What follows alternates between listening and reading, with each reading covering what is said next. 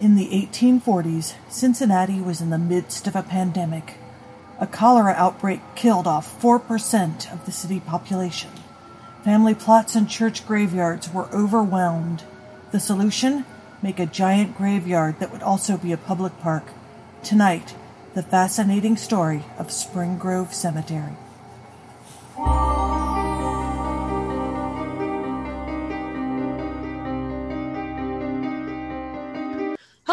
Everyone, and welcome to another wonderful episode of the Cincinnati Cabinet of Curiosities presents the Hometown Haunts podcast.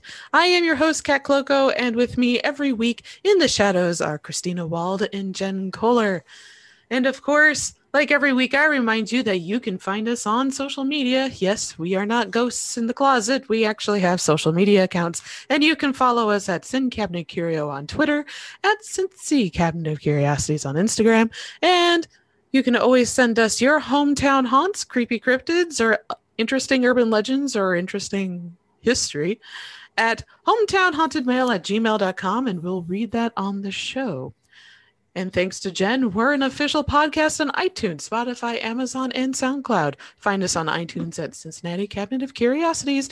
And please remember to rate and review us there so other, and also on YouTube, so other spooky lovers just like you can find us. Links also for all of our sources are in the show notes.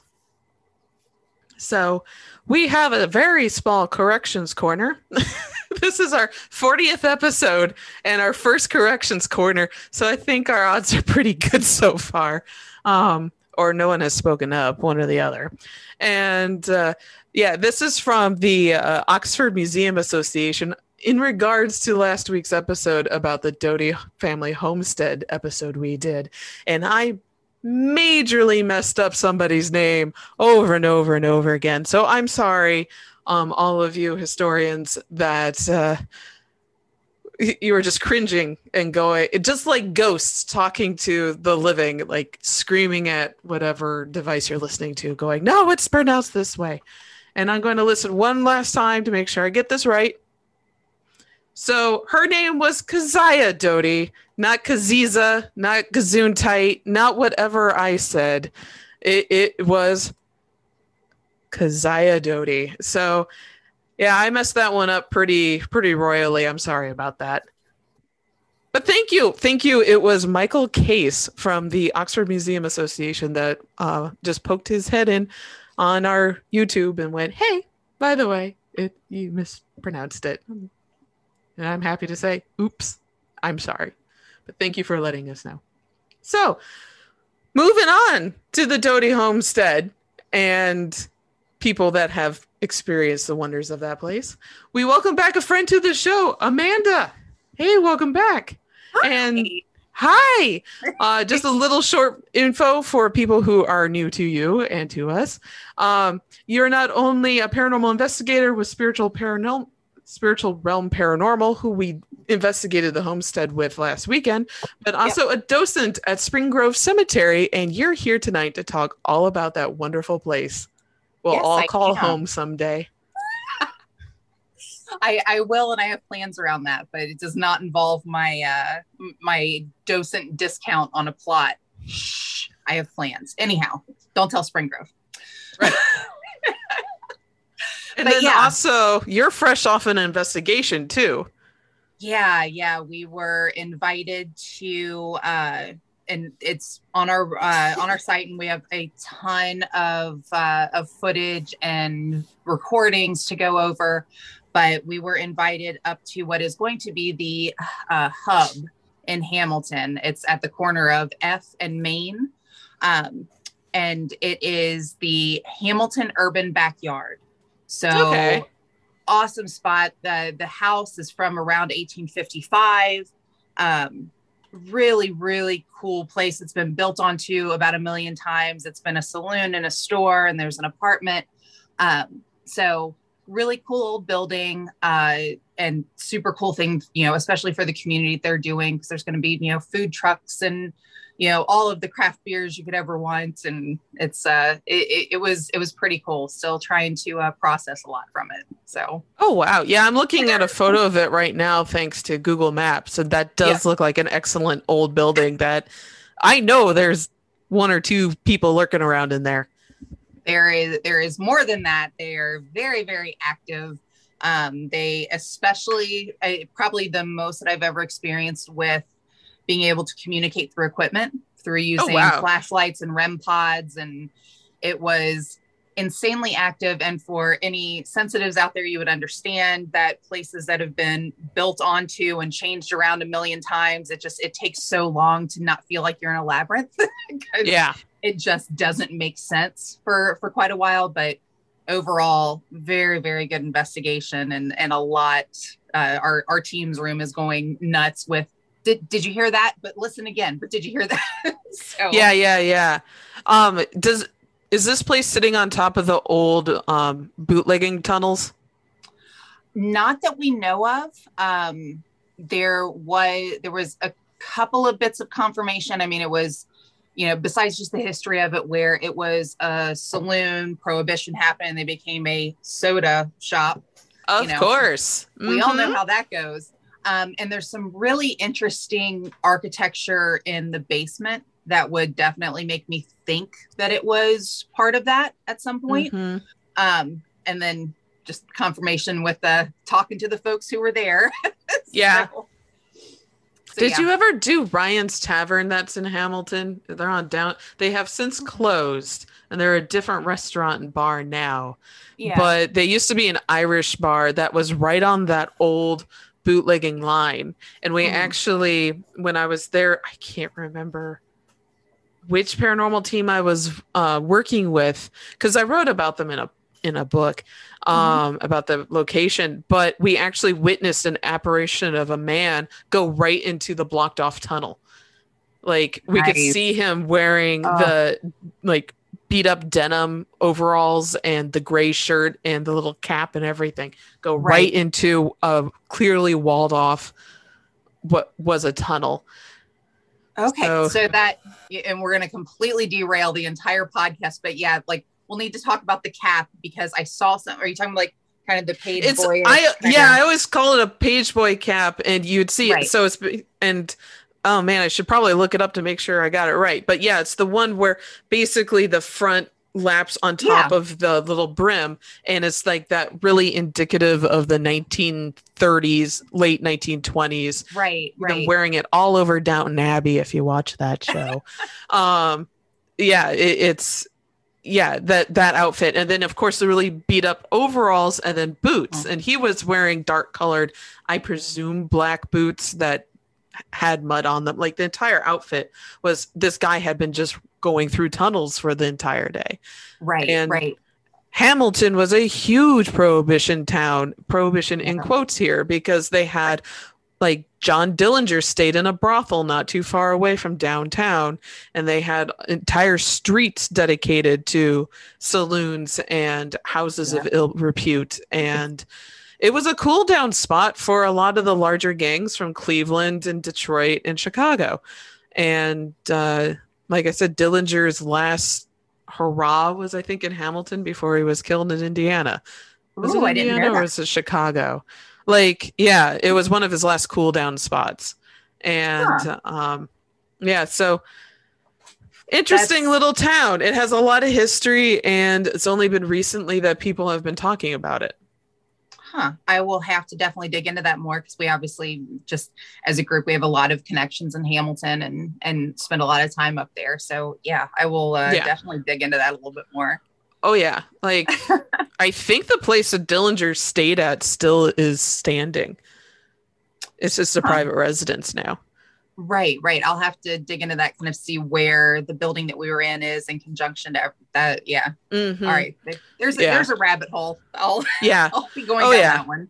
but like going through the newspaper archives, there were shootouts there almost like weekly, which was quite frequent for the For nineteen the- late twenties, yeah. early in the thirties.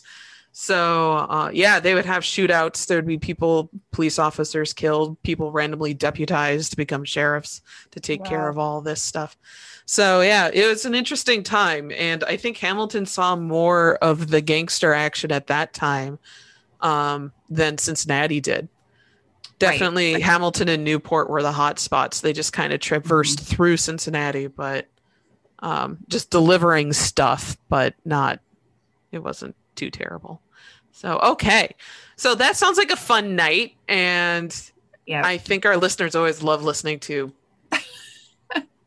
weird ghost investigations that people do. So And we can put Yeah. links so people can see photos and see the that cool video you posted and some stuff like that um, to kind of get a sneak into what you are doing because it's pretty exciting. And you have more planned too. Are you doing regular investigations now? We're we're working we have a couple that are about to to flip. Um we are uh, definitely confirmed for the world's largest ghost hunt again this year. So we'll be uh we'll be involved in that. I'm not 100% sure if it's one of if we've committed to one of our new places or if we might be back at the Benninghofen so anyway around that we will be uh we'll be involved there and then gonna try and get another uh new venue for a public uh, public investigation out here in the next couple of months. Um, but you know, we have Delta variant and Ashley's pregnant, so we got we have a lot to deal with. yeah, yeah, that that's that's a difficult tightrope to be walking. Right. Yeah. so we'll see what happens. Yeah. Yeah. Well, on to Spring Grove, where I am very interested in knowing, Amanda, how you got involved with becoming a docent at Spring Grove. Right. I am definitely one of the youngest. I was the youngest, except for I brought a friend in that kind of followed the same path as I did. So I was, I'm still involved with, but I was competitive, competitively involved with roller derby. So played for the Mhm. Cincinnati Roller Girls for quite a while. And when my back and my knees and my ankles said, no, no, no, you're too old for this. You like to walk. I decided to retire and just train people and I announce. So I was looking for something to do and I had, you know, I'd been on a ton of tours at Spring Grove because they're very good at doing public tours. They have walking tours, tram tours. And my oldest son thoroughly enjoyed trams. Like that, trams, trains, any sort of transportation was his thing. So looking into Spring Grove, I'm like, so for five bucks a person, I can take the kid on a tram and he's thrilled and I get to learn history. Hell yeah. Like I that's that's everything that I need for a weekend. I'm done. So after going on basically every tour that they had and every chance that we had, um, there was like one of those moments where I was uh there was a couple in front of me on the tram and had a question. And I went, Oh, I don't mean to eavesdrop, but here's the answer to all of that. And oh my gosh, the cemetery is the best place in the world to go to learn local history, and it's amazing. And so the the culmination of that experience and retiring from roller derby, it's like, oh crap, I can go volunteer there, and went through about a year of uh, being a docent in training. So uh, yeah, basically learned how to drive the tram. You drive drive the tram for other people, or you know, hold up the back end on uh, on walking tours. But went through the process, became certified with Spring Grove, and that's it, I I absolutely love it. I think out of a lot of the things that I volunteer to do, because I'm a a serial volunteerer, that's uh, that's definitely one of my favorites. Best place Oh, in the yeah. world. How often are you there then? Um, during a typical summer, um, probably about for doing tours and such, about once a month. Um, I try and get there at least every weekend when when Mhm. stuff's not completely crazy, just to walk around and either practice a tour, learn a new one. Um, there's a couple that I have kind of in the back of my mind in development, um, or just to straight up get lost because there's uh, here, hold on. I have my notes. It is not committed to memory. Um, 42 miles of paved roadways. What we have. Hey! 42 miles. So it is super easy to get lost there, and one of the the, the best things in the world to do because there's it seems like there's always something new to discover when you're when you're just wandering around. Oh yeah, yeah, and it, it's a cool place. It's for those. I have some facts information sheet in front of me. It's seven hundred and thirty-three acres. 733 acres, but and I'm trying to get through to my uh because you're probably looking at like the the facts and trivia, which yeah, I I have that because typically on the history and heritage tour, there's a chunk of time where there's not anything that you're looking at and everybody's just walking. It's like, okay, well, it's fun fact time, folks. Yeah, um, you have to fill in that that dead air time. right, right. It's like otherwise I'm just gonna lose people. They're gonna wander. Um, yeah. But yeah, there's uh 733 acres, but only 435 of them are developed. Mm-hmm. So yeah, I don't know if your your notes go into it, but basically Spring Grove is about another and this is such a wide gap because of current burial trends, but about 350 to 500 years from being full. So, wow. yeah, there will be generations upon generations that can still be interred at Spring Grove. There's a chance for me. There is. now, I, I don't want to be buried, but I I might change my mind on that. I would love to spend eternity at uh, Spring Grove. they mm-hmm. they've actually the I mean the the burial trends you know in the in the death industry are starting to move more towards cremation. That mm-hmm. seems to be more so what you know our our generations are are leaning towards. And Spring Grove has opened up a couple of uh, it's basically walking paths with um, with a, a rock that will have the placard of whoever's name is interred there, and they will inter the cremains under the rock. So okay, that take was kind far of by, less space. That was kind of what it was like by the Johnny Appleseed area, right? That was yeah. A- yeah, a little bit up there. Um, yeah, if you're going up and you pass like the the Navy ship and mm. going up towards the SpongeBob's, these are exact directions, folks. Um, yeah, there's uh, there's a couple of paths up there. You'll see a little uh, oh, what is it? Just a, a little uh, like covered area where they can have uh, the the ceremonies and stuff there before interring them up in the the paths in the woods. Okay. Yeah. Uh, are they? I have two questions. One, do they yeah. still let the Boy Scouts do their little camping trips there? Um, camping trips, I'm not sure of, but I know that they definitely are out every Memorial Day and put okay. flags at each one of the graves of the in the Civil War section. Okay, I remember my brother when he was younger went on some sort of camping thing with Boy Scouts, but it was like way in the back of Spring Grove, right? Where right. it was wooded, and he snuck. He and his friends snuck away, and I think walked around the cemetery. Of course, oh, like, awesome yeah, my my husband grew up right across the street from there, and like you know, most of his childhood was playing in Spring Grove. So oh, that's amazing. Oh, that's awesome. Yeah, it's we a good place to play there as a teenager. So okay, you, I'm sure you've heard of the tree pods that people yes. can be buried in and grown into a tree. Does Spring mm-hmm. Grove have have any? Do, first of all, do they have room for something like that, or is I don't even know if that's legal here yet right that that's the thing it's not going to be legal here yet there's still a lot of you know the whatever the remains are whether it's a body or cremains still have to be in a concrete vault and which yeah i i think the the tree ones are, are great that it's just it's absolutely asinine that that much that much waste has to go into preserving something that's just going to decay but neither it, here nor there yeah it's, concrete, it's more a matter of where it is Okay. Is the concrete vault to protect like I don't know, like if you were a cancer patient and had radiation and cancer um, drugs and everything, or is it to protect you from like being grave grave rot? I thought it was whatever? to protect the water system. Yeah, okay. yeah. There's probably going to be some water system there. Also, um, probably a side benefit of it. Um, when y'all were walking around Spring Grove, or the next time that you're there, um, there's a couple of really good examples at the the Pogue Monument. Um, for anybody that possibly from this area remembers the 70s, Pogues was a department store. I remember um, Pogue. Um, I, I, just saw that grave. I was thinking, oh, I remember yep. Pogues. Yep. Yeah. So Pogues My department used store. to work there. Oh, nice, nice.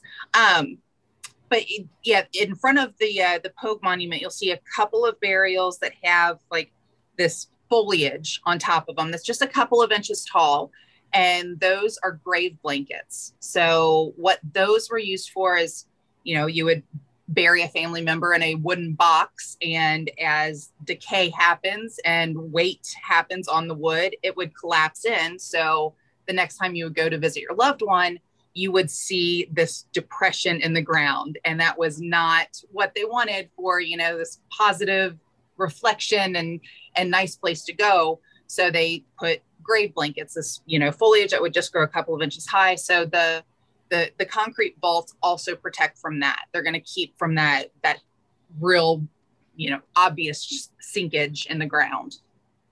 I always oh, wow. wondered what those were for. Mm-hmm. I always thought it was to keep the zombies in. well, that too. Just make it difficult to get out. yeah, yeah. I mean, the, the, I, that's, I'm glad you brought those up because I've always I've seen those so many times and had no idea what they were. Yep, great blankets. so on this this is a little side tangent but when my grandfather died a couple years ago my sister and i went to the funeral ahead of time or to the cemetery ahead of time and they were in the process of digging the grave. And i got to see my grandma's vault or my my great grandmother's vault. And i oh. i think the the guy the worker there he thought it was a little strange that we were there but i thought it was so cool that i got to say hi to my great grandma right? You know, because I didn't get to go to her funeral. So I just, I thought it was a cool insight to see how the process was, how it went. Hmm. Yeah, and, and that's the thing. I think we're so we're so death averse and averse to talking at it, just talking about it as a society, that yeah, you don't realize everything that goes into a modern burial. So yeah, it gets rather complicated and complicated and expensive.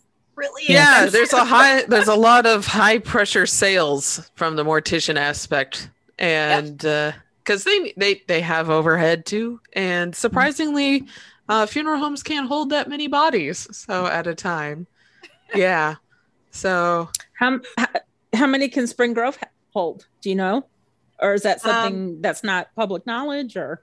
Well i i like like i said there's going to be uh differing numbers just based on burial trends, but there's 220,000 total burials there now, and they inter about 1,400 to 1,500 people per year. So 14 to 1,500 times 350 to 500 years. I have an art degree and can't do math. Go for it. That's a lot of people. yeah, right, still a lot. Right. And I one thing that I don't know, and I'll have to remember to ask this on the next uh, on our next docent meeting, but there's if you're driving up uh, Gray Road before it becomes I can't remember what it becomes, um, but on Gray Road there's you know you're going by Spring Grove, but over on uh, the other side there's the Willows, and mm-hmm. that was that Spring Grove property, but it was originally meant to be a pet cemetery. So, oh, yeah, oh. yeah, that was so one of my know. questions because I know you can't there are a few people buried with their pets, but mm-hmm. this was a while ago, and it's yeah. probably not possible now. No, but no. But uh, yeah, that I I thought there was a pet cemetery or one planned. So yeah. one planned. You can still see the the sign, even though it's disintegrating. But I don't know if there's any plans for it. So maybe uh mm-hmm. maybe that's what I'll corner the CEO this year at the Christmas party and nudge for some info. I'll let y'all know. Yeah, that'd be good. so, which reminds me with the the names actually. So I did in my little info sheet get all the names that were rejected for Spring Grove Cemetery. Have you Ooh. heard them? No, oh, this is fun. Yeah. So uh, Spring Grove, of course, was put together. What was it? Chartered in 1845 yes. by the Horticultural Society of Cincinnati. Was that it? Yep. Those wonderful country gentlemen that were living in Clifton, or yes. they had their summer homes in Clifton. yes. Well, they had a number of names they went through. They actually had two different cycles of names they went through to find the perfect one, which ended up being Spring Grove. But I am going to read to you the rejected ones. Yes, please. So the first one was Cincinnati Rural Cemetery. That sounds efficient and quick to the point, and at all, not at all romantic. Yeah, but that's not. so the next one was Maketwa, and then Machpelah. Those are two, which I'm going to think maybe they're Native American names that they were trying to loan out into the cemetery. Uh, that's just my hunch.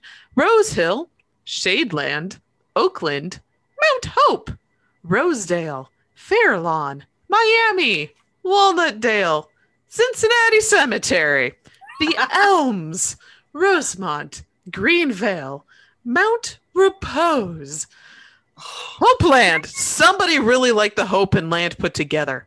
Uh, Glenwood, Willow Glen, Oakland Valley, Elmwood, Hazelwood, and my favorite, and I'm sad they didn't use it, Silent Hill. oh, Oh, well, that that would have been. I've I've been to Silent Hill before in the graffiti highway before they covered it up. Yeah. I mean, bastards. Anyhow, that it was so pretty. It was Anyhow. really cool, but yeah, it's Right. yeah, yeah, Silent Hill never- swing and a miss like 170 years too early. Well, I also like that, you know, Spring Grove is the second largest next to uh, Rose Hill in California.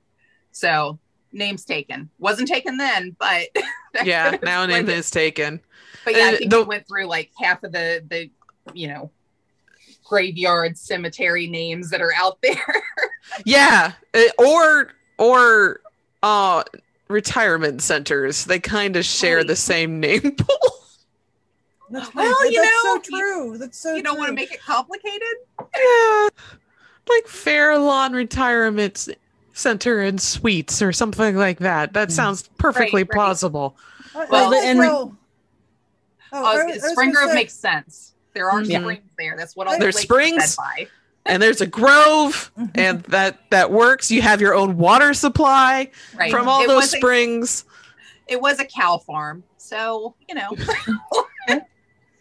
Yeah, I love how they always give names to places like that that are very like kind of oxymoronic. It's like they're all the opposite of what like I think my father's retirement home I mean that he was in was called Vibrant Life or something like that, which of course it's not vibrant at all. it was like the exact no. opposite of what it was like you know, but I think I think that you know it's what they wish it would be, you know, it's sort of a wishful. Right, yeah, right. there's there's a lot of aspirational motivation yes. going into these I mean, if you actually used a realistic description, no one would want to go there. No, no. This is where you come to die. Yeah, if you called Right. it listless life, it probably would not, you know, get the same reaction. Dysentery Junction, where life keeps running on down your pants. Sorry. Yeah. That's a good one. The, the cholera joke. oh, oh, God. Was that too soon? And speaking of how Spring Grove started, yeah. Talk about Well, cholera. Right. Cholera, the thing that Cincinnati is very familiar with. Amanda, how did Spring Grove Cemetery come to be? Would you like to know? All right. Yes, you're going- please. you're going to get the first part of my tour, and I do my tour how I like to do my tour. So this is what I'm interested in. So, what when I was doing research, because they, as, as a docent, they want you to form it to, you know, what you're interested in. I'm interested in Cincinnati history, all aspects of it. Um, we have one docent who's an architect, so she focuses very heavily on that. Um, so as I was doing research, you know, Cincinnati's oldest burial ground was at Fourth and Fifth and Walnut in Main, downtown. So that's according to the original like 1788 city plans. So, like if we think about where that is now, that is right in the middle of everything. In the the 1700s, this was a peripheral part of the city. This was way out.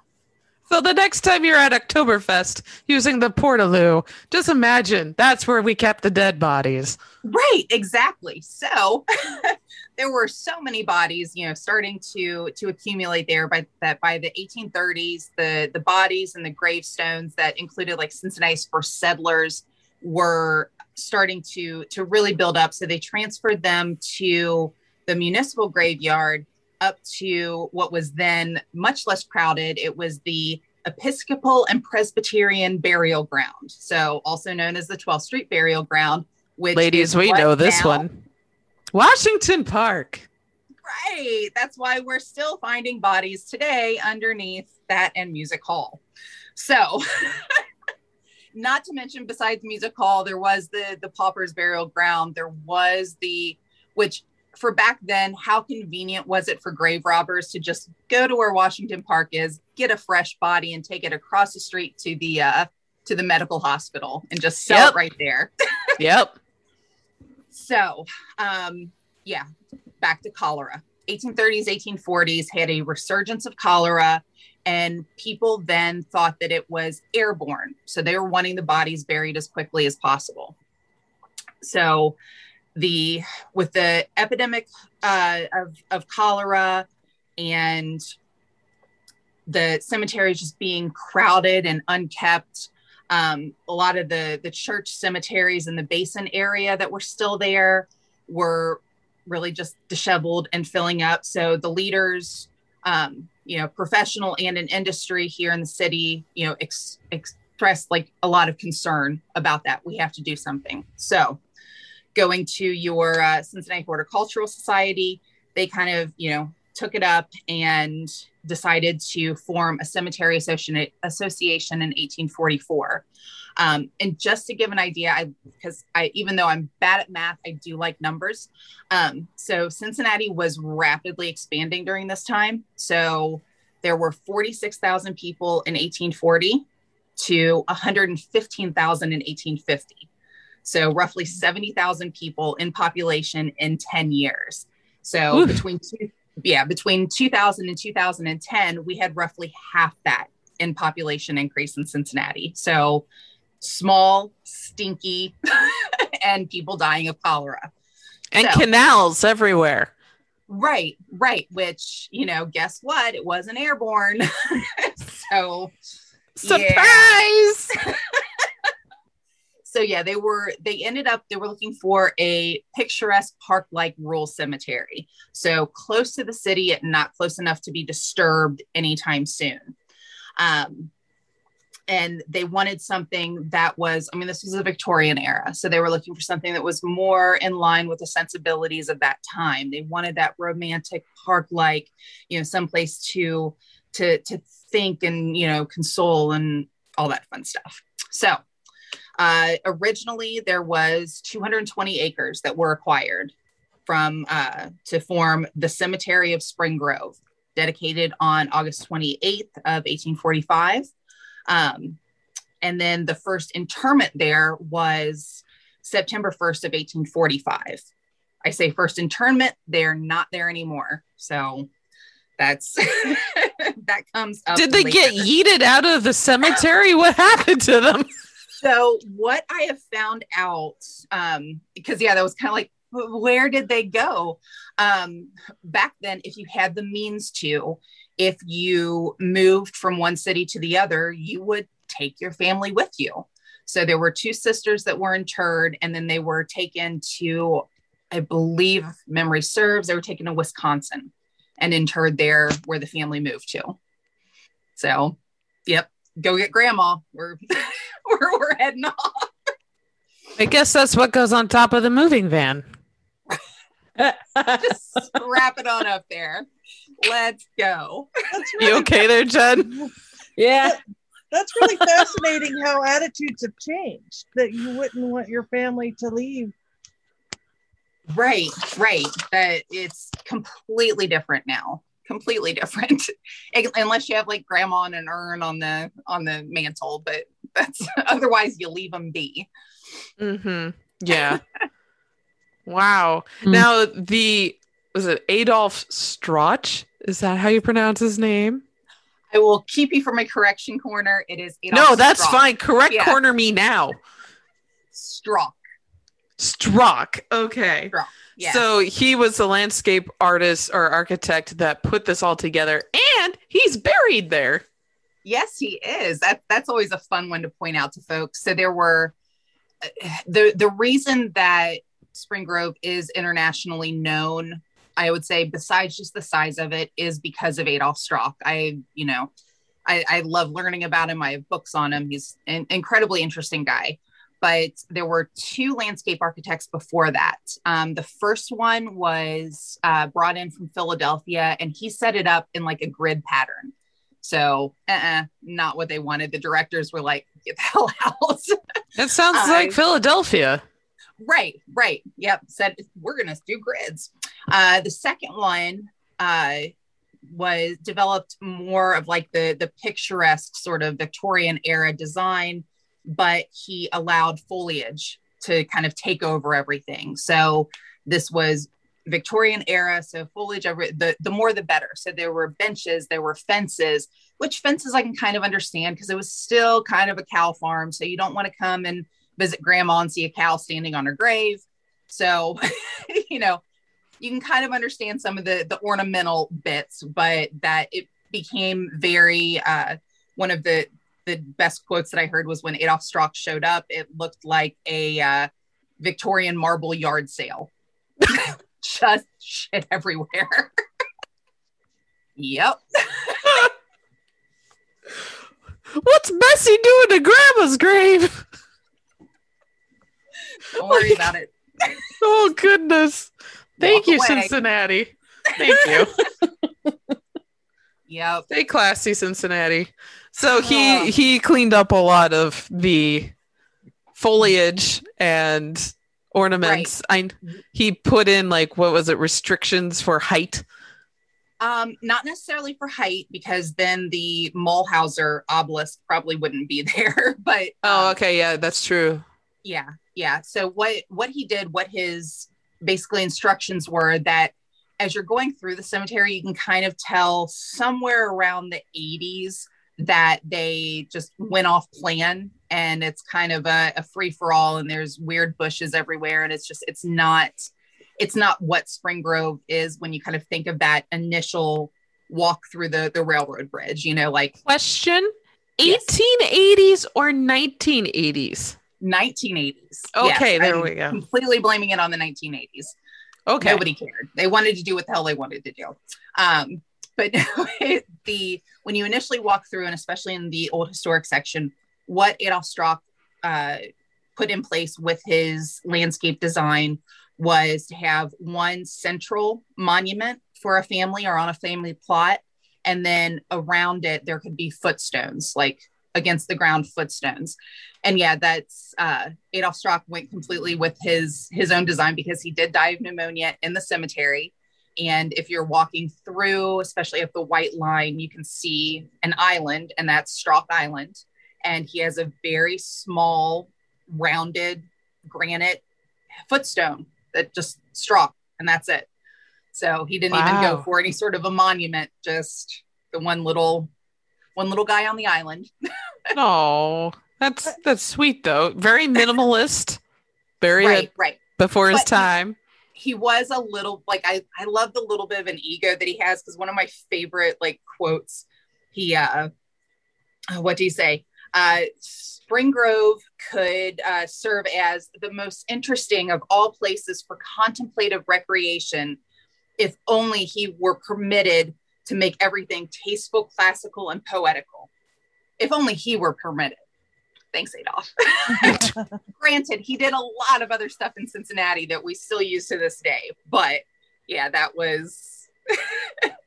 it could be this if only you'd let me loose on it. So yeah, all wow. designers feel that way. Yeah, really. Yeah, yeah. yeah. yeah.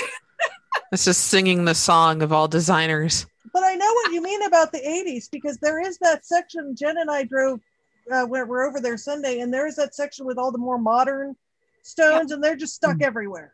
Yeah. Like it looks like they just, you know, didn't think about making it look, it, it just doesn't look as nice there. Yeah. Right. And like boxwoods planted in between the, and yeah, it's just, I, for, for being, for also being a nationally recognized arboretum, that kind of surprises me that that sort of like, even though it's not overgrown, I think boxwoods just look overgrown. Yeah, they do. Once you're really trying to take care of them. So yeah, it, it I think that, that section kind of sticks out as a, a sore thumb, but yeah.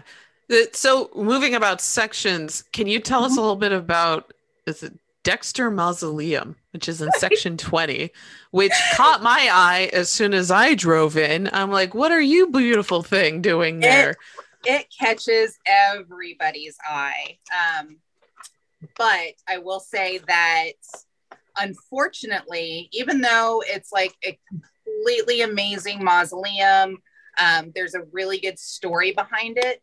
One of the more interesting people in Spring Grove, and I'm trying to get to him now so I don't mispronounce his name. We don't need to do a corrections corner for you. No, no, no, no, no, no. Okay. And you know what? They may still correct me on it, but my tour, y'all. That's, that's how it's going to go. Um, right across from the Dexter is Charles Pettit McIlvaine. And going, you know, doing the tour, I'm like, okay, everybody is, I know you want to know about the Dexter because it's really freaking cool. And I can guarantee you that every goth in Cincinnati got their senior pictures taken there. But we're going to look over here for a minute.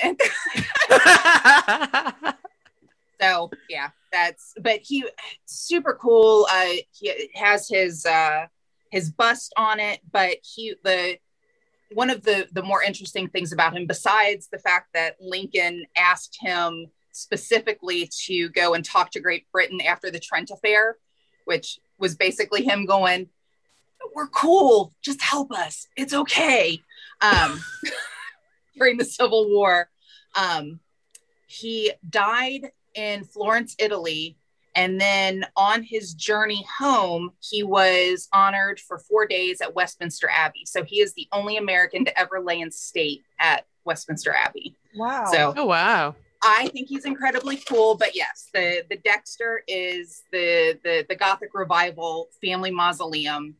Um, it has the, the flying buttresses, which most people uh, say that it's modeled after Saint Chapelle but it's not. It's modeled after uh, Chichester Cathedral in England. So it's one of those. If you look at pictures, absolutely, like it's it's dead on for Chichester. Um, the probably the coolest thing about it structure wise, um, besides well, number one, it was never finished. Like the way that it's oh. sitting there, it's not finished. Um, but it was designed for the kind of arch that you see at the bottom you go in and that's where um, that's where the catacombs are. So that's where the the bodies are interred. But there was meant to be a um, an elevator. So the stairs on the sides people would go up go into the cathedral at the top um, be seated there and the body would come up through the elevator. You know they would have the service come down and be interred. So super cool. Um, if you're looking at it if you look at pictures of it um, the windows actually got blown out at one point. Uh, there was a spire on top of it that got hit by lightning. So that spire, from what I've heard, is in the lake, right behind Whoa. it. Wow! Are there any pictures of the spire, like in the old photos of Cincinnati or anything? Did you I... find the DeLorean? Good it wasn't the clock tower, y'all. it was a mausoleum that would be a fun, creepy story. I like that. That one. would be. Um, but no, and one of the uh, so before I go into like Dexter, the the family, they were um, they were rectifiers, not distillers of Kentucky bourbon. So mm-hmm. they had a, a, store down on Sycamore, sold the uh, the kegs and the jugs to restaurants and grocery stores and all that stuff. Um, and they actually lived where, um, going back to downtown, uh, Western Southern Life Insurance Company. Oh, that's uh-huh. where the Dexter's home was. So they had people visiting there, like, uh, oh, what was it? You're probably gonna have to cut this off. Oh, there we go. Um, Charles Dickens and the Prince of Wales visited them oh. there. So oh. the Dexters were were really, really something until Prohibition. So Prohibition wasn't everyone everything. something until Prohibition. Right, right. Um, so one thing on the the tour that I can usually get to before the Dexter, because people have a lot of questions about the structure of it. Um, all of the all of the plots at Spring Grove are privately owned. If something happens to a monument, it is the responsibility of the family to fix it. Um, Spring Grove does not have the permissions to be able to go onto it and fix anything. Uh, but there are a couple of exceptions. So if you're driving around kind of the main historical loop, there's the Hunnefeld Mausoleum. And actually, Michael Griffith talked about Hunnefeld in his book. Um, it's like one of the, the very first stories in there. But Hunnefeld purchased perpetual care. So, like in 1918, paid $2,000 for uh, every couple of years. They have it pressure washed, they have it caulked. So, if you go by that mausoleum, it is in amazing condition. Um, but then you get over to the Dexter, and that's one of the few uh, mausoleums besides the uh, Robinson Mausoleum that the cemetery has actually come in and done you know repair work and done structural work on because if they didn't the dexter the entirety of it would be in the lake by now so it was starting to kind of slide down the hill a little bit oh yeah yeah so, so are you allowed to go inside it at all or is that strictly a no-no big no-no. Um, there are some docents who have been able to go in there. They have taken a uh, a drone in there, but like when you're looking at the stairs going up and there's the gates, those gates were added by the cemetery because it's just not safe to walk on it at all. So, so it's that structurally unsound at this point. Structurally unsound, and also um, underneath the buttresses, the concrete through there is just always covered in moss and it's just it, it's a hazard from from start to finish. Yeah. So it could conceivably fall down at some point. I, I, think there's probably a lot of them that could that could potentially fall down. Um, one that i'm surprised about is the burnett mausoleum. So oh, if you're yeah. going yeah. The, it's it's all marble. It's absolutely gorgeous the fact that it's marble and it's still in a recognizable condition is amazing but the doors on it, those doors will never open unless they blast them open and break them. Uh, because the the marble structure itself has settled so much. Uh, so as if you're going by a mausoleum, most mausoleums will have three steps. They'll, you know, representing the Holy Trinity, that pretty standard. The Burnett, if you go by it, you can see one step, but mm-hmm. there are mm-hmm. three, and the rest are underground. oh wow!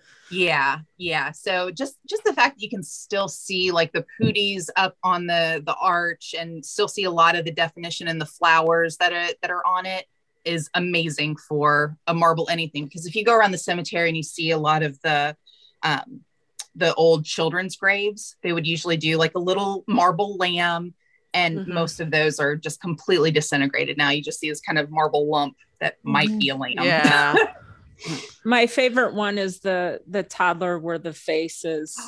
I love I love her. Yeah, I have. I go not, visit her. Yeah, I've not dug into her history wise, but yeah, that was definitely um, between her and the Hoffner statue are the mm-hmm. two that like the, my very first trip to Spring Grove was like, this is the most awesome thing ever, even though it's like, yeah. it's cool because it's disintegrating, but yeah, it's, yeah, I, I love that one.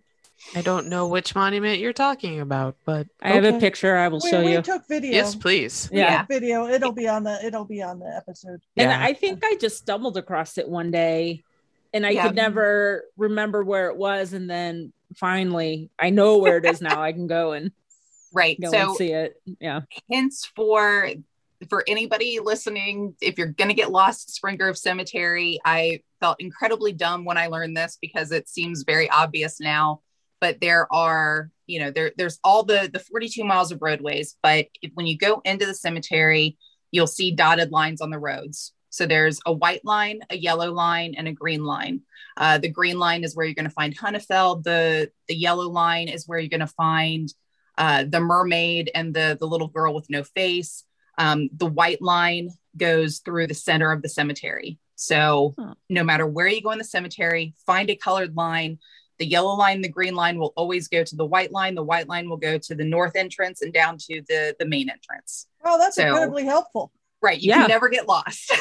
that's it. You know, and one thing I, that struck me just when we were there on Sunday that I, you know, usually I'm not paying attention to as much is just how many names when you're in there are on streets in Cincinnati. Like, you know, there's yep. Remelin and there was Groesbeck and there was, you know, I guess there's Moerlein and there's like everything you can think of is in there. right. It's Cincinnati. just it's it's absolutely a sampling of Cincinnati history. And yeah, with Moerlein and and all of them like doing the beer barons tour, like oh I, I i wish we could have that again this year it's so much fun to to talk about the brewing history in cincinnati and drink the beers along with it so giving a tour to drunk folks is amazing oh i bet oh yeah so so the girl with no face is it a um it looks like it's marble with a toddler wearing a dress and she's inside a little alcove. That is yeah. Carrie T. Hurley, who died at yes. age five. Aww. I think yeah. typhoid. Was it typhoid that killed her? She was sick, uh, I think. Oh my goodness. The family has written an extremely long obituary on Find a Aww. Grave for her. So I won't be I able to just. Okay. Yeah. yeah. Yeah beloved daughter of somebody and Elizabeth Hurley. Mm, died in August 7th, 1876, at five years and four months old. Yeah. Yeah. One, uh, one thing I'm looking at the factoid here about the Johnny Appleseed. Why did they build a Johnny Appleseed statue here if he's not buried here? I have not yesterday. a clue in the world. And it's so good. it, it's, is, is this part of the 80s thing? Because it's a very different style from everything in them. All I can right. say is Fort Wayne, Indiana has some words with you. oh, yes. That's, it, that is mentioned. Yes. So for for my you know my my knowledge base and what I tend to focus on um, for doing tours, they don't want us to do tours of anybody that has died within the past 100 years because there's still potential for family to be around. So up in the section of the cemetery where Johnny Appleseed, where the statue is, there's nobody that I can talk about there, no matter how famous they are. so, interesting, interesting. Yeah, yeah. So that that's one of those things where I can tell you, you know, a, a good chunk of information on the soldier of the line that's facing the the Civil War section, but Johnny Appleseed, eh, no, give me give me another 20 years or so i might be able to get up there well it, it's just oh. it's just interesting because the architect the, the style of the sculpture is very different from everything else like you said oh, it's, it's, that so kind of 80s sort of like uh i mean it's, if, it's nice it's just not victorian or you know um i think that sculpture was built in 1978 okay, or 68 so right before well so but it was kind of postmodernism sort of look mm-hmm. it's not and and right. you know um i suppose you could you could almost uh uh, where people talk about the Cincinnati Library, which goes viral every time pictures of it are released that was torn down. I mean, it's mm-hmm. kind of mm-hmm. in that thing, like in that era, they were like tearing down a lot of old stuff and building a lot of new stuff that now stands out as being especially hideous. Um, right. oh, every time they post about that library, I just want to go into a rage. Like it was built for an opera house. Shut up. like it wasn't meant to house books. Well, you know, I think that's probably most of the libraries in today. There's all these spectacular buildings that are owned by the library that were other. My favorite is the building that's on, and this is a huge digression, but the, there's a building. Um, it's on. Oh, what's it's in, on the west side, and it used to be a telephone switch station, and it's got all this. It's it's got all of this. Um, carvings of like early phones and people talking to them mixed with cherubs and stuff and I just love that they had buildings like this where people designed facades like that, but it was for the telephone company. Right, that had all mm-hmm. of the mm-hmm. symbology. Yeah, and, it's like on yeah. Harrison Avenue, like uh, kind of going uh, a little bit south down Harrison, and it's it, it's owned by the library now, and the building is spectacular. And you know, hmm. there's all these buildings owned by the library like that, and it's just it's they're astonishing, and you hope that they survive. I mean, it, it's just great. Right. I recommend so just to look at it. Another tangent, just based off that, if you ever walk down Fourth Street downtown, look up because mm-hmm. there are so many faces on the buildings that are just cool. Like one day after work, I went down and spent a good couple hours just walking and taking pictures, and I did not realize how many faces were on the buildings. oh, really cool. Yeah. Yeah. Yeah but but it, it kind of looks like they kind of went through a phase where they were like like that part we were talking about with the newer graves where there's like there's very contemporary looking ones where it's just sort of like we don't care what's here let's just put new stuff right but I mean, well, that, that actually brings me to a, another topic of conversation, which was the controversial headstones of Spring Grove. And there's a few. it's not just SpongeBob, which everyone knows about because that happened within the past decade. So some of them aged really cool and are still around to this day. So Amanda, I'm curious what other ones you you uh, okay. So doing a little bit of digging. Yeah, I, can, I can talk about SpongeBob, but yeah, Sponge, do, SpongeBob's the last one. On. Oh, it's a it's actually rather tragic. So um, yeah. I have a little bit about that. But so we're gonna rewind all the way back to 1850, where we have our first controversy of a headstone when David B. Lawler Lawler, uh, one of the founders of the cemetery, attempted to put a sphinx on his family's plot. Some directors had baskets of kittens and objected to the heathen symbol being put on this family plot. It eventually was allowed yep, the Sphinx is definitely there. Um, yep. I can see how that would have been controversial, but then again, during that, you know, later in the Victorian era, I mean, the Egyptian, the Egyptian look was super popular. I mean, go to the hi there, 1922, and King oh, well, Tutankhamun. right, but um, the the Groesbeck Mausoleum, if you kind of take a step back and look at it, there's the allegorical figure at the top, but it does sort of resemble the Sphinx with its uh, like the the paws kind of coming down. Groesbeck is just a it's a big mix of Art Deco and Egyptian, and there's urns everywhere. It's it's super cool, but can get kind of uh, yeah. well, at that time period, and we've talked about that before. You know, there was kind of this mix when you talk about the spiritualism. There was it was you know mixed with all this sort of is it faux like exotic imagery. Is that the right way to describe it? Like they wanted it to look exciting, like adding yeah. and Egyptian yeah. kind of appropriation. Exoticism. Yeah, right. yeah. I mean, appropriation, right I guess, is kind of that was early. yeah, there there is one, and I again, this was on getting lost through the cemetery, but kind of a a shock to the system. But then realizing when the cemetery went in, but there is a sarcophagus that has a lot of symbology on it, and one of them is a swastika. So, kind of taken aback, like, oh, but wait a minute, they were buried in, you know, 18 something. So it's it's okay. They they just they knew a little bit about symbology, and that's all. well, yeah, and you'll still see the flipped what is a swastika it, in Buddhist temples. I mean, oh, yeah. if you go to Japan or South Korea or other places where there are Buddhist temples. I mean, there's parts of America too. And yeah. that's on a map. That is the little symbol that is on a map, meaning Buddhist temple. So yeah, it's um yeah. So okay, moving on to our second one. 10 years later, 1860.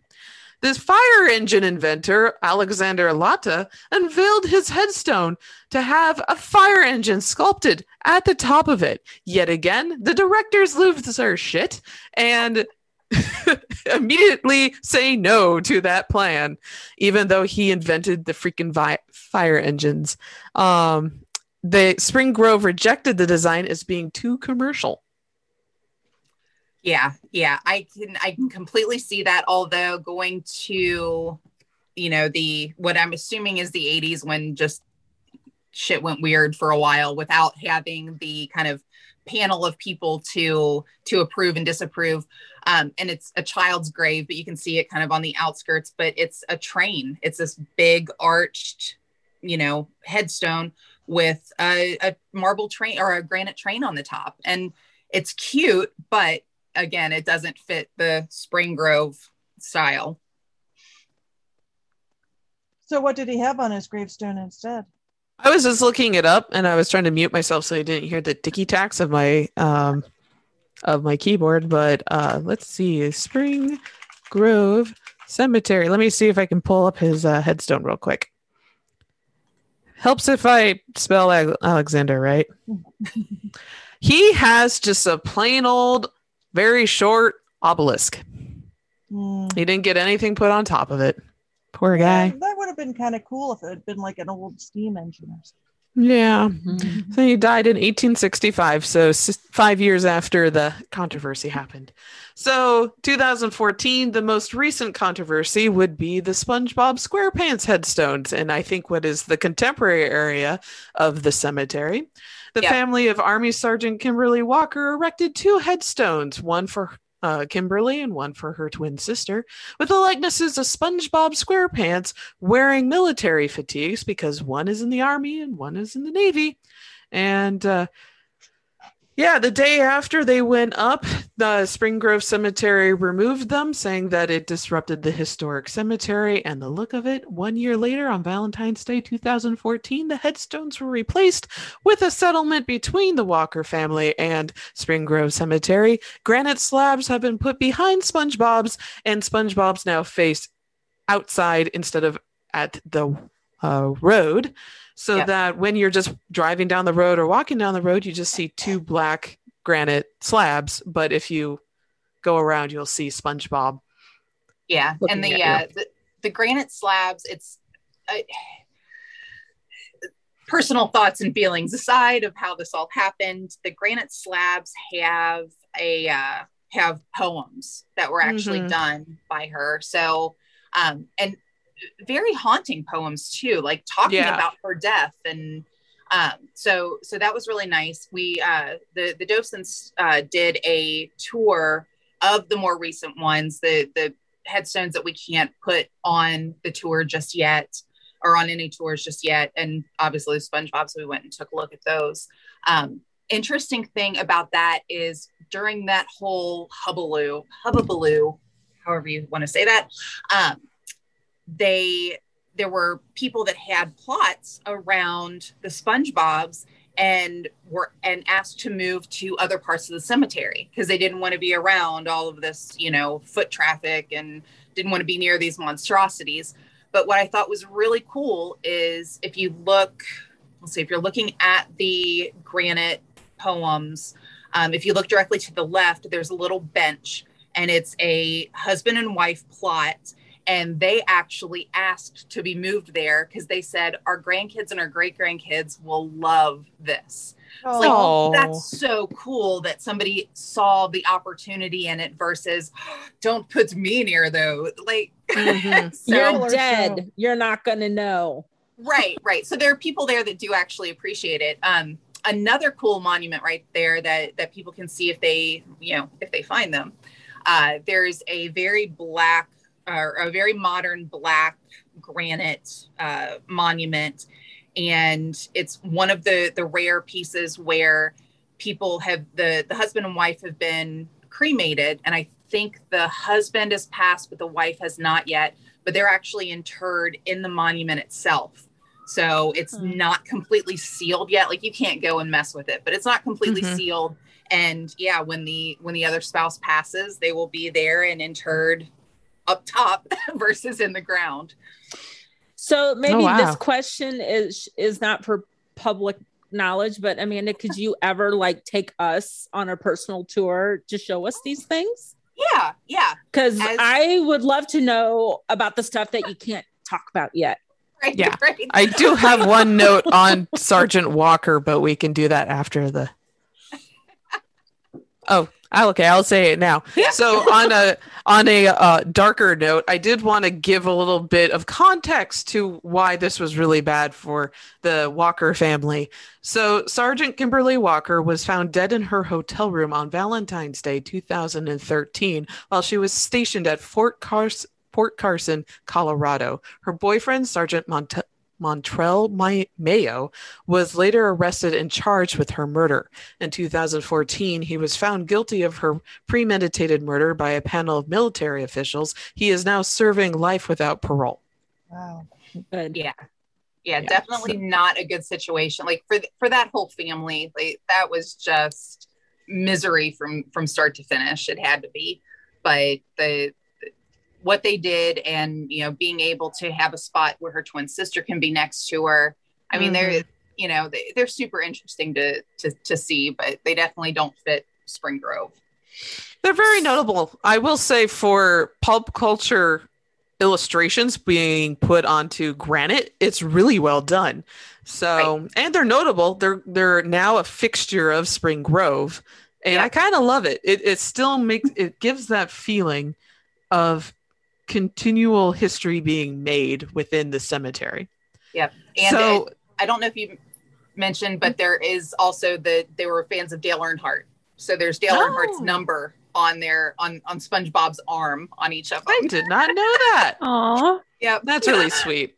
I like so that. So what what are the rules then for because I know like the big huge stone ones, they're crazy expensive and like I seriously doubt you can take up as much room as you could back then. Um, if you have a plot, you can use up your plot. That's okay. it depends on how much space you have. So no, there's not really going to be any restrictions there. There are going to be design restrictions, which I'm not 100% sure on. Um, but yeah, if somebody wanted to actually foot the bill for something like the Mulhauser obelisk, absolutely they could. But you can really get a good idea um, of some of uh, just what things cost now versus back then uh, if you see some more modern things in the historical section. So there's um, right when you're coming away from the the statue of the line, there is a newer family monument right there, and it's good size, but it's definitely not you know massive like some of the other ones are. Um, another great example is when you're at the Robinson Mausoleum. If you look across the street, there's a you know built within the past probably 10 years mausoleum and it's gorgeous but it looks like a dollhouse next to the robinson Aww. mausoleum yeah like, you know it's to to be able to foot that bill and that's you know that that's what a lot of it was about back then it was the the the status of you mm-hmm. and your family and everything that you you know all the the weird stuff that people got rich on back then i guess not completely weird but like you know you had a starch empire like why why so huh. Because starch. I mean, Procter and Gamble are buried there. So soap and candles. Right, right. Soap and candles. So also fun fact with uh, some of the you know more notable Cincinnatians, um, the Lindner family does have a plot there, but Charles Lindner specifically said he did not want to be buried there because he did not want to be on a tour. Oh, and where their plot is would have taken everybody directly by them. So there's um, there is a monument that I think one of their um, longtime assistants is is buried there on the Lindner property. Um, is somebody else that worked for them. So, but you're not going to find a Lindner there. Where did he get oh, buried? Wow. Just a different cemetery, or yeah, he, a different. I'm not 100 percent sure where he is. Not I'm possibly could do it on Find a Grave, but mm-hmm. yeah, he's just yeah. into they still own the plot. They just yep. that's really interesting. Huh. Yeah. That's so cool. I would imagine they probably bought it, you know, a million years ago. Some some real good UDF check came in and they, they bought a plot and didn't realize, oh God, we're gonna we're gonna be on a tour.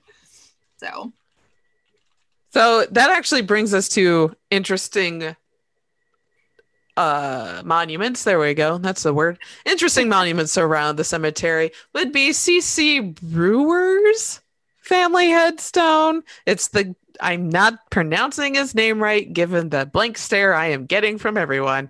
Um he is the guy known as glass eyes and is notably the most haunted thing in the entire cemetery. So yeah. he he's interesting. I found some good inter- information thanks to uh I don't want to call him friend of the podcast because he doesn't know us, but Greg Hand, who's a historian here in Cincinnati, who does really good work, does not know us from Adam, but I respect him. He got some really good information about Mr. CC. Oh, yeah, please please share. All right. So yeah. I know I got some good photos of him. Everyone that looks up, is Spring Grove Cemetery haunted? You get the story of this headstone. And it's noted as being glass eyes, and it's and mm-hmm. it's for Charles C. Brewer. I'm probably mispronouncing that name. Please let me know how to pronounce it in the comments. Uh, he was rumored to be an optometrist. And if you look up a bunch of different historical articles written by um, people who aren't historians, they will keep reiterating this. I even reiterated this back in 2013 when I wrote about this particular monument. Ask, you know, where's where's the eyes that'll follow you? And like, well, you go up here and it's around the bend and whatever. Like, but I mean, it, it's interesting, but meh. As far as, as as far as oddities on gravestones go, not it's the, not, not, the most odd thing I've ever seen on a headstone. Sorry, no. Cece. Um, it's, it's but really so uh, Greg busted this myth apart, and I love him for it. So, in reality, CC was not an optometrist, but a salesman, a commission agent, and a real estate investor who just wanted to put a bust of himself in the middle of a cemetery because ego was high back then. Yes, it was.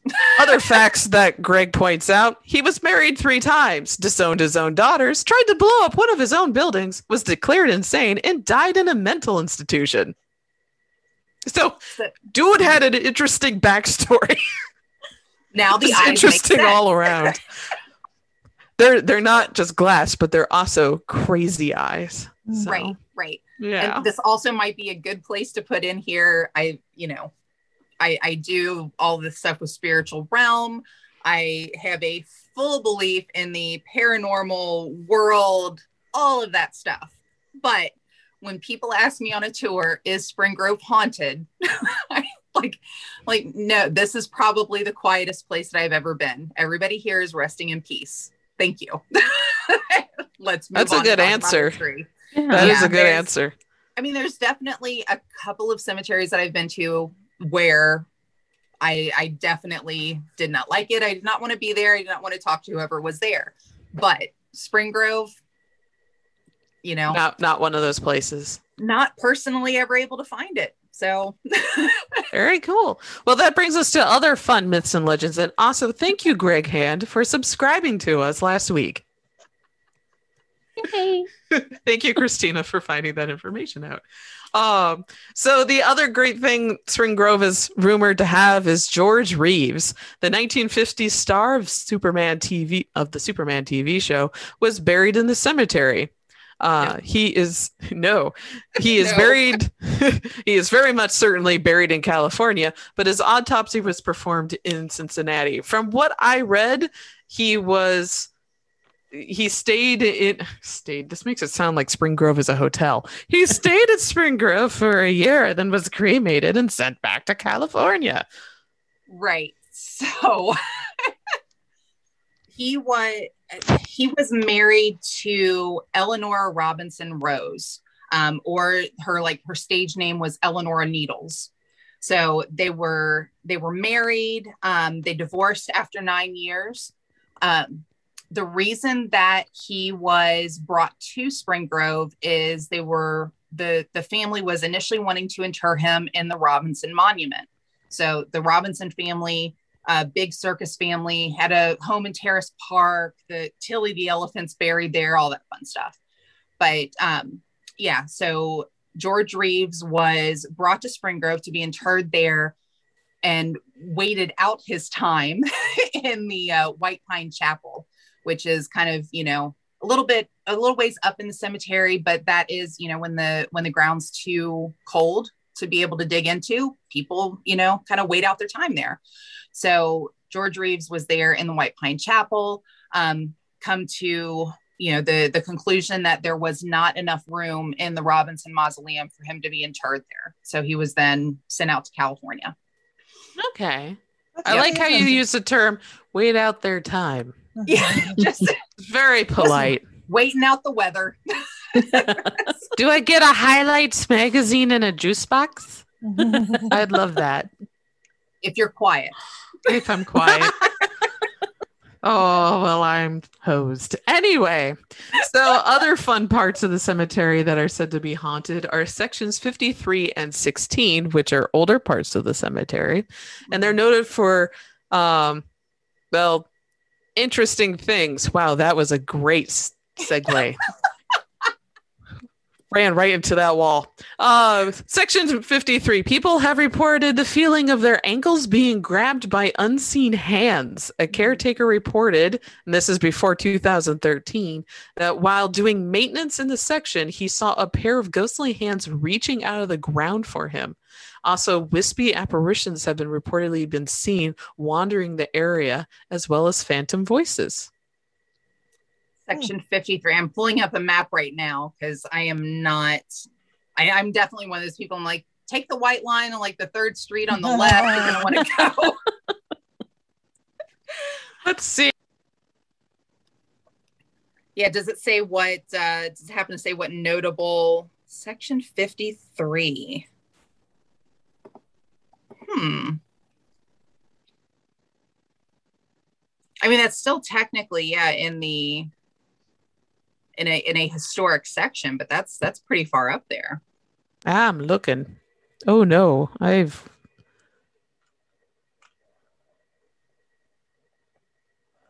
I just see shelter house. Yeah. It's like in the heart of the entire cemetery. That's where we mm-hmm. were on Sunday. Is well, did you see any ghostly hands going for your ankles? No. no. We didn't we didn't really I mean again it's been it was very peaceful there until it started raining yeah. got caught in the rain. Yeah.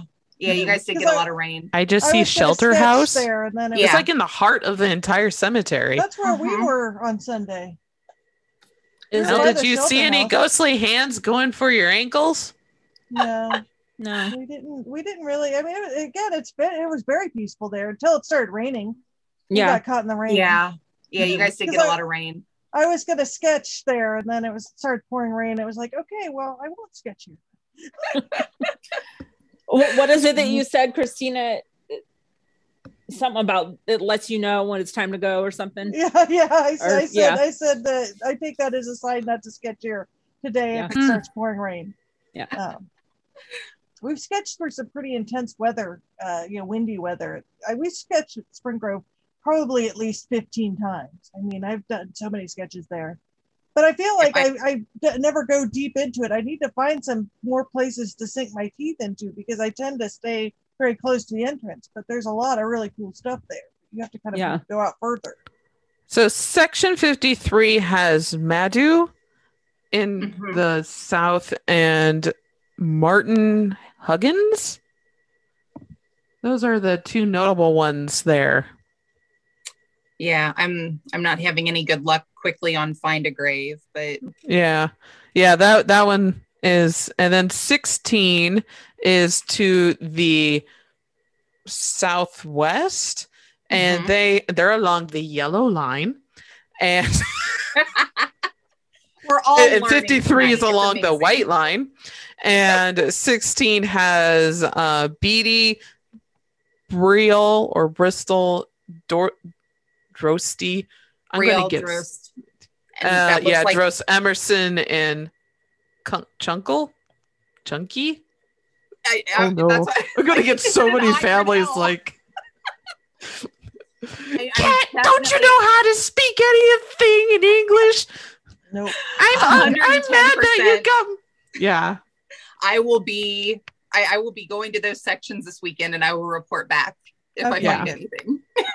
well, section 16 is notable because it's where the uh, resting place for William Kirk is. And that place has phantom voices being reported around that entire area. And what makes that interesting is William Kirk was the man who was murdered, and those that court case sparked the um, courthouse riots of 1884.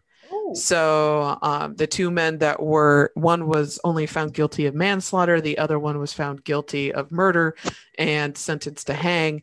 And the manslaughter verdict was just seen as completely un just untrue. It was completely planned, and the murder was planned and everything. So the riot is one of the worst American riots, I believe, in history, and it completely decimated the courthouse, and I think it killed 20 people. Wow. And uh, so the man who was murdered, it sparked the entire thing, is buried in section 16. You know, that's where it'd have to be a little, you know, phantom voices. That's also depending on where he is, but still, section 16 is more the outskirts you know mm-hmm. the, the side of the cemetery where you're bumping up against the north side so there's business there's houses there you know and there's people yeah. constantly going through the cemetery it's not a quiet cemetery no like no. yeah uh but, other but places hands I'm down. Phantom Hands. That one's interesting. That sounds like something that could be in a comic book. Funny thing, I happened to edit one of those. Anyhow, um, section 22 around Burnet Crypt is also said to be very spooky. Uh, feelings of being watched from the crypt, and the crypt gives weird vibes to people who walk by. It could be, like you said, about to fall over. So that's the vibe. right, right. And Maybe. there's doors, like there's little there. There's kind of gaps at the top, and there's almost little like peepholey sort of things. So mm-hmm, mm-hmm. yeah, you you'd look at it and think, oh crap, I'm I'm being looked at. But the the area around there is yeah, so pretty there. It, it, it is. It's, it's very pretty. pretty. The if you go back behind the Burnet Mausoleum, the the Emory Angel is back there. Um, Stearns and Foster are actually buried right behind Burnet. So you know the mattress guys who, if you've ever been in a business with somebody, hell, if you want to be buried next to them for eternity, but they chose to. So good job, Stearns and Foster. They were uh, they were two relatively good dudes. Um, but yeah, that that kind of surprises me that people would think that that area is. But I mean, you have the the lake right across the street with all like the cedar knees coming up, and you know, it's you it's to- just that mausoleum that has freaked people out. Not the entire area, just that mausoleum. Um, and then going back to our friend at the Dexter Mausoleum in section 20, there has been said to be it's said to be guarded by a pair of ghostly white dogs or wolves who growl at people passing by. Also, in another fun fact, in section 87, white wolves have also been seen and is said to bring bad luck to anybody who lays eyes upon them.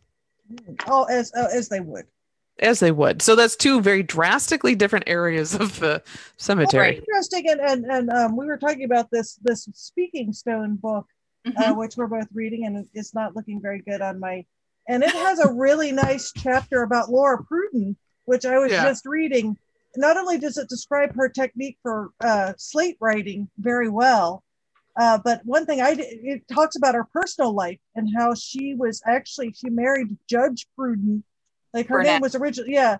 Uh, and, and it was it's scandalous. They said the Inquirer was very hard on her because he was so much older than her. She she was huh. 39 and he must have been I don't know 60s in his 60s or 70s. And uh, she spent a lot of time dealing with lawsuits from his kids, trying to keep her from, you know, I guess getting any of his estate or whatever. Like oh. kind of like Anna Nicole of, Smith. I yeah, was just yeah, thinking was, that it was, it was really it was a lot of stuff I didn't know about her, and it had a lot of stuff about um, Sir Arthur Conan Doyle, which they said he was so good an orator and so uh, you know credulous when it came to you know all of this sort of spiritualism stuff that they said that people actually committed suicide after hearing him talk. And there was in the book mentions that that somebody killed his roommate and himself saying there were no gas bills in the afterlife and I was like, well, if he was that convincing, do we know there's no gas bills in the afterlife? We don't really know. Maybe there are. Maybe certainly wow. not a reason to murder someone. Yeah, no. or yourself. It was, a, it was a very mm-hmm. yeah interesting anecdote. In the book it has a lot of really uh, interesting writing like that. So so now I'm kind of curious. I'll need to look back in my notes and also cross reference with the book. But part of the interesting things with the Burnet Mausoleum is that's not originally like Judge Jacob Burnet was not part of that building process or part of that planning process at all. He mm-hmm. was actually interred at another cemetery and had, or no, no, no. They had a plot. He bought a plot at Spring Grove and his wife wasn't happy with that so took him out of the plot at spring grove built the mausoleum and interred him there oh, so, wow wow so i'm curious if that was the uh the the, the younger of the wives well that, that's probably true yeah because uh judge pruden his he's got like a pretty big gravestone close i guess to laura's but i didn't look for it when i was there because i was just looking for laura pruden's grave and i didn't realize he had like a giant one so it must be somewhere in the family plot area and right. I didn't know. I guess the Inquirer was pretty um, harsh in their depictions of it, you know, because they got kind of married. This kind of tells you they kind of got married in secret. They didn't have anyone at their wedding, and they said that it was because they didn't want publicity, and it sounded quite. It all sounded very scandalous. Uh, You know, uh, it, and we've talked a lot about like the Victorian. Uh, I'm gonna move my cat here because he's starting to get bored and he's starting to like dig and shred paper and stuff. Say hi to everyone, Conan. Hi, Conan. hey there, Conan. He's Cats he's do what they want. Yeah. yeah, he's in full Brett mood. He's starting to get bored and shred things on my desk. but anyway, um, yeah, it was it, it it it's just the book is full of really interesting anecdotes about stuff. So it should be a fun read to read the rest of it. Yeah, yeah, and like shout out to Michael Griffith. So far, this is like it, mm-hmm. it's such a good book about Spring Grove because well, it's not it's not just Spring Grove. It's focusing more on, like you said, about the obituaries and and these like. Little threads that tie people together. And it's just mm-hmm. it's super interesting to read from that point because I'm educating myself on some of the the, the, the more basics of the history. How did they tie into Cincinnati? And that's pretty much it. You know, what did they contribute? But this being able to show how all of those connections were is just infinitely yeah, fascinating. It's, it's really fa- it, it also this chapter talks about the Fox sisters, and I didn't realize they were like 12 and 14 when they mm-hmm. started mm-hmm. Doing. Oh their, yeah, they were they really were young. young, and, yeah. and I was I, well, they didn't have Disney Plus back then. People were bored. They're like, let's just like talk to the dead. Why not? You know. Um, it, no, it, would be TikTok for that particular age group. It's TikTok. But, but one thing that's interesting that they've talked about, like mediums like Laura Pruden and, and the Victorian spiritualism movement, was a lot of women did it because it was a way to make money. Um, mm-hmm. You know, mm-hmm. when we talk about it, I guess life really never does change. People getting side hustles and stuff like that. And in the spiritualism movement, you know, talking to the dead was a big supporter of a lot of women. Mm-hmm you know, mm-hmm. that yeah. other means to make money. They just like get grab a couple slates and start writing yeah. on them. The paranormals has always been a, a way, I almost said a medium, for women to um, no pun intended. Yeah, no pun intended no, there. to uh, gain control, like authority, political or otherwise, um, through uh, society. And that's a lot. We can go into a really long anthropological discussion about that but we value the listeners attention spans too much to do that. So yeah, i just see their eyes glossing over just like cc's statue. And just like no it's too much information for right now way to bring that back together cat i like it yeah I, I, think yeah we probably should wrap it up and um, i think we'll skip our hometown hunt this weekend or this this week because it's gone a little long. So we'll read it next week.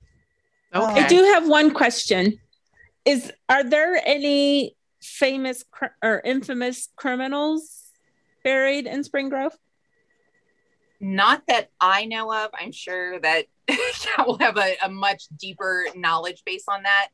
No, I, I know where some of the, you know, some of the famous folks that weren't too famous, like, you know, I, I know where the, the Charley and Edie Harper are because I'm a mm-hmm. huge fan. Um, one that's kind of fun, especially for some of the older folks, is the Cool Ghoul. Oh, really? Uh, oh, yeah. There. Yeah. Wow. Yeah. So he is buried there. It's a, a small, like, round of uh, of footstones with a urn in between, and the uh, the, the tale of it is that every year on Halloween there is a pumpkin placed on the Cool Ghoul's grave. Aww. So, yep. I, I don't know who Cool Ghoul is. He was a television host. Oh, okay. Yeah. Before it's, my time. Yeah, before you. Well, like um yeah. Elvira is a horror host, Svengoolie yeah, yes, is a horror exactly. host. Oh, fun. Cool Ghoul was Cincinnati's horror, okay. horror host. Okay. Yeah, uh, yeah. horror yep. movies and stuff on TV. He was, okay. He was yeah. cool. And he was a cool. Shout out to Sammy Terry for everyone from Indy. Sammy Terry. But um, I think we could probably talk about Spring Grove for hours. We'll have to have you on again to talk about this more. Like after we finish the book, for example. Right. Yeah. Let's let's finish the book. I will take y'all on a uh, newer monument tour and we can uh, we can wander a little bit together absolutely we will do uh, part two of spring grove yeah that yeah, would be well, wonderful thanks, thanks so much for joining us Yes, oh, thanks, Amanda. Y'all are always fun to talk to. And and now until you know we're shut down again, we can go uh, visit a cemetery together. Yeah. Yeah. So we have a couple weeks. Yeah. Right. Right. Exactly. Boy. the modern horror story. I know. Yeah, right. Right. On that note, uh, I guess we'll do the Yeah. outro and uh, Yeah. On that note, good night, everyone. I'm Kat. There's Jen. There's Christina. Stay safe and stay curious and sanitize everything.